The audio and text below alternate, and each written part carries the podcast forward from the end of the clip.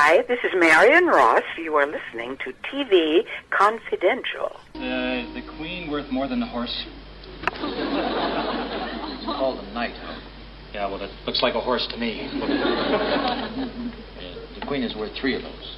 Oh, well, then I'll protect my queen with my horse. I will take your horse, your knight, with my bishop.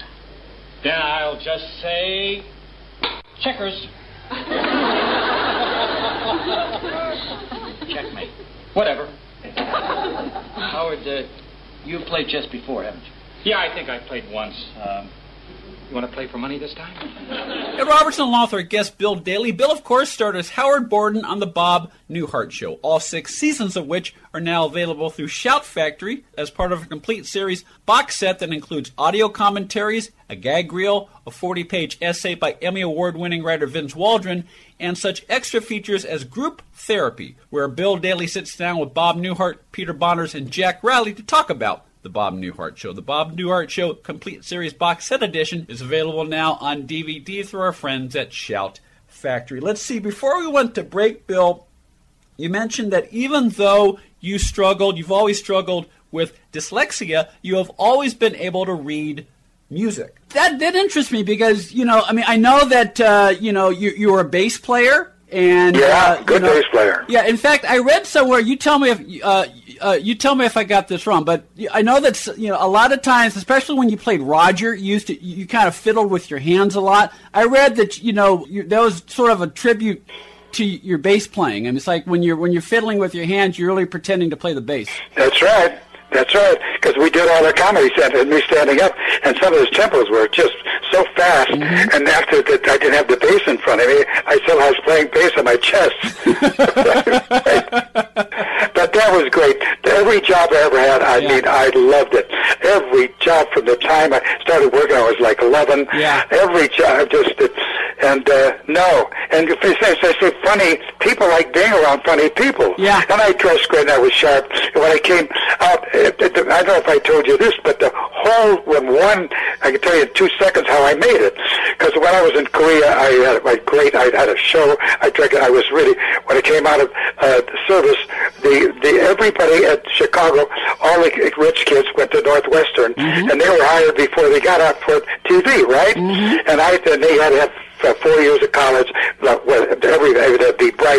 I had no college, no school, I couldn't read, but I looked sharp. It came the help that I just gave from Korea. I mean, that helped a lot. Mm-hmm. And Jules River turned to George Heinemann, who taught at Northwestern. If you hire one more guy that doesn't know music or read music, you're fired. So I came in, and he looked at me, and he said, "Can you read music?" Yeah, I said, "I'm hired." That was it. Once you're in the door, that's it. Yeah. I mean, there's no getting out of it. I mean, that's it. Yeah. And you work a little harder because you read, and you have to be quick. Mm-hmm. And I would tell you, Second City was the first guy ever. But then I wrote a group that was better than Second City with two of the funniest, Jack Riley and the world in Chicago. Uh-huh. I mean, it was brilliant. And none of us wanted to take a job because we had homes in the suburbs mm-hmm. and a good job, and they wanted to take us everywhere. New York, so there was a brilliant group, really brilliant and sensational. But then I did that out in L.A. once again. When I went out there, we took the group and we did some work there. But that was us. That was our kind of humor. Yeah. It's all ad-lib, half ad-lib, and it was the three of us were just brilliant. And I was the best writer in the world. And Al Schwartz created everything that, who's the dance guy? Dick Clark. Uh-huh. By the way, there's a wonderful Dick Clark joke that I couldn't do it. Well, we're on radio right now. No, it's not naughty. And then when it became well again, he couldn't go on to do that the New Year's Eve thing because he had a stroke. Mm-hmm. But as he got better, and that he was fine at the end, then I could tell this joke. I couldn't tell it before. And the joke is these archaeologists are searching. They find this 4,000-year-old person. It's like dust. They figure how they're going to get him out of this cave, and they design a thing to put him in, and the guy's 4,000 years old, and he said, "Call him out of here, put him out of here," something. And one of the other archaeologists said, "Did you hear that?" "Yeah, I think he said, what do you think?" He puts his ear up to, what he's saying, "Is Dick Clark still working?" That's a great joke. worked for him a lot. He didn't pay you anything. I did a show for him. Nice guy, though. Yeah. But very nice guy. Very nice guy. Well, I can see why people liked him. Yeah. And Alice Walsh created everything for him. He didn't pay him anything when he got millions. He sold the country. He didn't pay anybody anything. Yeah. But he was good, man, and he looked great, and he had a way. When I worked for, I did a series for him. He was just a likable guy. Mm-hmm. He just had something, you know. You talk about some of the other people. You did a show about 10 years after the Newhart Show ended. You did a show with Connie Stevens called "Starting with Scratch." What memories do you have of working with Connie Stevens? Well, Connie Stevens, that show was in one of my favorite cities, was in the Montreal, charming town, the best everything. The problem is there was the writing. Yeah. We had to use Canadian writers, and she was, I would say, Barbara Eden was kind of quiet, but afterwards, Barbara was by herself. She was the best gal ever afterwards at the show. She was Italian, would have the food. She was great to work with, but that show, it was so hard to get some writing. Yeah. We did a whole year, and I know, of course, I love Canada. I worked in Canada for years doing plays. See, I don't do plays anymore because to memorize a play, it takes me like a half a year to learn it. So I can't do them all the time. But that show was, I'm telling you, it was just, we had fired the writers and the writing wasn't there. What happened was the script was so brilliant. It was, for me, it's my kind of humor, is I'm marrying this girl and she's a divorce of a mafia guy. Uh-huh. And the scenes with him, some brilliant actor, I see him as he was mean and ugly.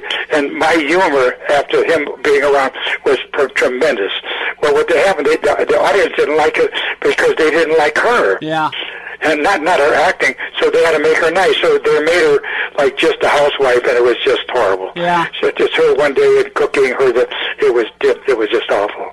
The writing was just terrible. Writing's everything. Right, writing is everything. If the words aren't there on the page and the story isn't there, there's only so much you can do to make it as good as you can. By the way, my son is doing like he's doing it. He generally does movies always, but we do more movies here than anybody. And in L.A. they do none, but he's doing a TV series, but it's called the Manhattan Project, about the atomic bomb. Uh-huh.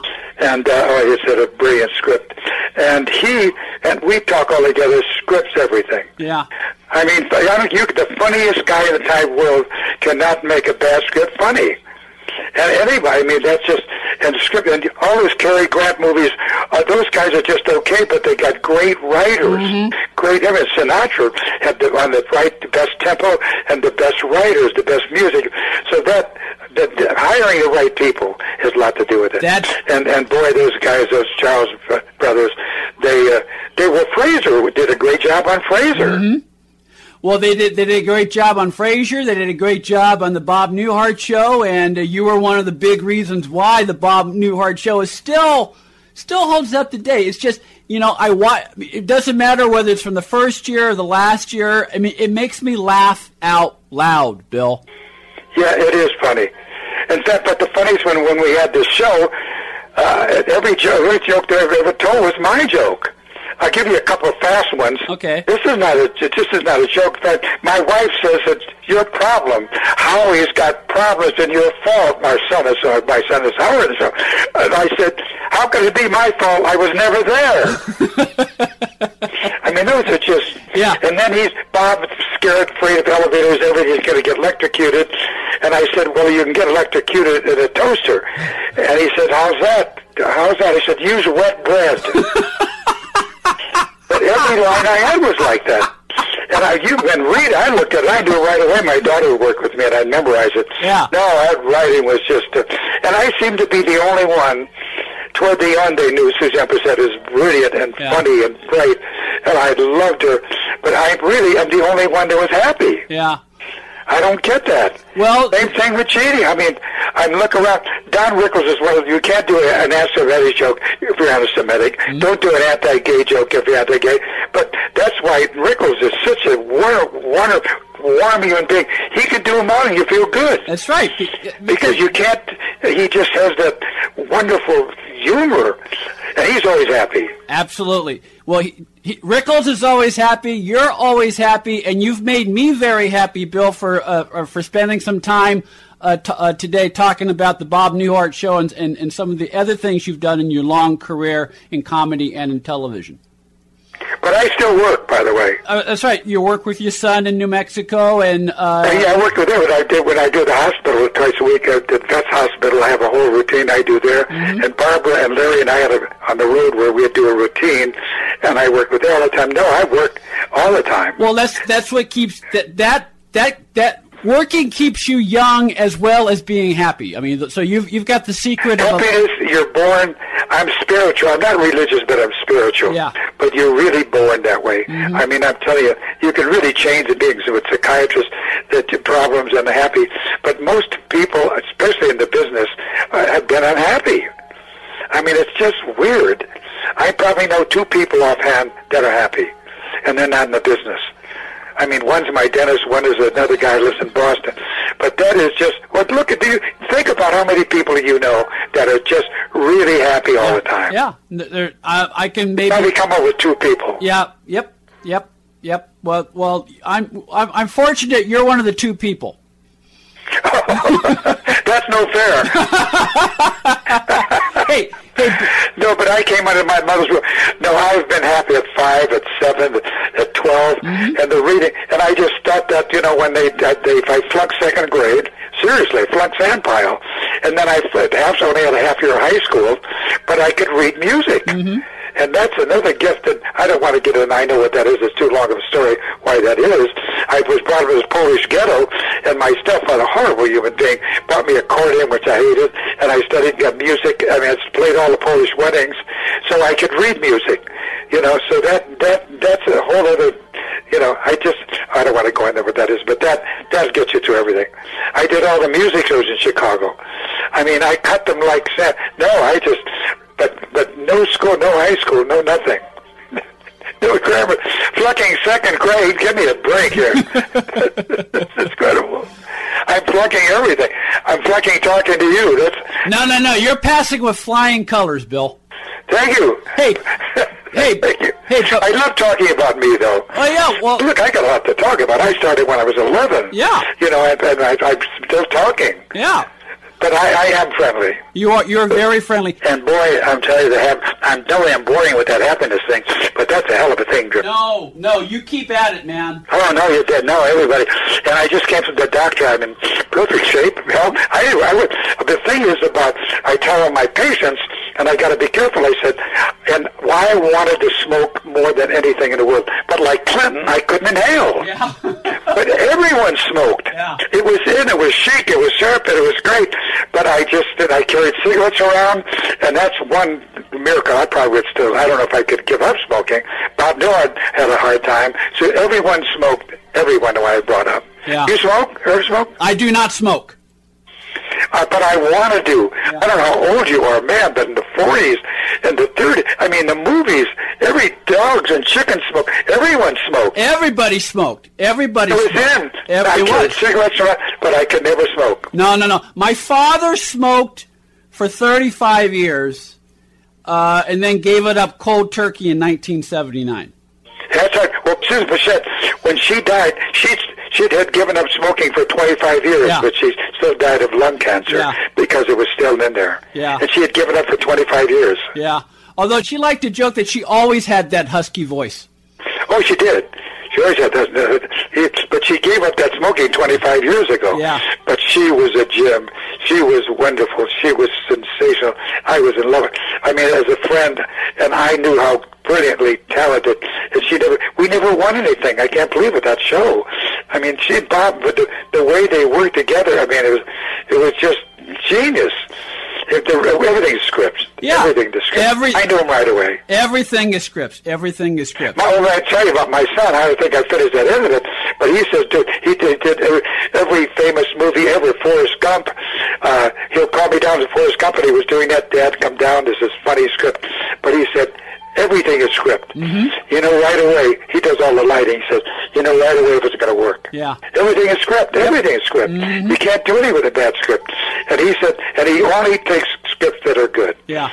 That's how he does it. He's never been out of work, and it's hard to mess up a bad script. That's right. And of course, casting is. Everybody thought I was a great director. I direct a lot of the plays here, but I'm not a good director. I get great people that are funny and just say, "But do it faster." Yeah. I learned from Larry Hagman, by the way, because he would make up all the scenes. He would direct the scenes. He directed everything. Mm-hmm. I mean, he directed, and the guys let him do that, so they were brilliant. But Larry was, you know how Larry and I got to wonder, he hated me, he hated Barbara. He liked, didn't mind Barbara that much, but they wanted me to do his play so much. He didn't, he wouldn't talk about the show. He was angry. And what happened was, we were on the Larry King live show, mm-hmm. and Larry King loved Newhart but hated Jeannie. So he didn't talk to Larry, he talked to me. And this changed our whole... He fell in love with me right there. He said to me, and I knew it, I was talking from my heart. He said, "Who's your favorite actor?" I said, "Jack Nicholson is my favorite actor." I said, "Well, Jack Nicholson could probably do J.R., but Jack could never do Major Nelson." Mm-hmm. Mm-hmm. Yep, that's right. That's right. I mean, and when he saw that, he said, "Wait a minute. This guy's not Manny," but it's true. Yeah. But Larry, that range between that Major Nelson and that thing, he's a brilliant actor. And then he realized, and then we became great friends after that. Yeah, he was not only a brilliant actor, Bill, he was a great athlete. I mean, I watched I watched the show today, and he's doing all those pratfalls and backflips. Oh, he was not me. He was a great athlete. Yeah, I know. And brilliant. That prize fighting thing, and he was the best straight man ever. And he knew that. He knew the lines. Yeah. He directed it, he wrote it, he created it, he did everything. Yeah. But then he turned around to J.R. Yeah, which is a completely different thing. But yeah, Patrick called me down. He did the movie Primary Colors. Uh-huh. And he said, "You got to come down." He said, "Larry Hagman has a small part, but he's the best thing in it." Mm-hmm. It was about the president of the United States. It was a movie. It was a pretty good movie. It was a very good movie. But he said, but he had a small part, but he stole it. Actor Bill Daly from a conversation that originally aired in June 2014. The next edition of TV Confidential will premiere next week on this station at the usual time. Our guests will include voice actor Michael Bell. We hope you'll join us for that. In the meantime, Ed Robertson, Baffert, Tony Figueroa, Donna Allenfield, Grace Greig, Air Barner, producer Chris Corman. Thank you so much for listening. We'll talk to you next time on TV Confidential. Be part of our conversation. If you like what you hear, have thoughts on this week's program, or have an idea for a future edition of TV Confidential, we'd love to hear from you.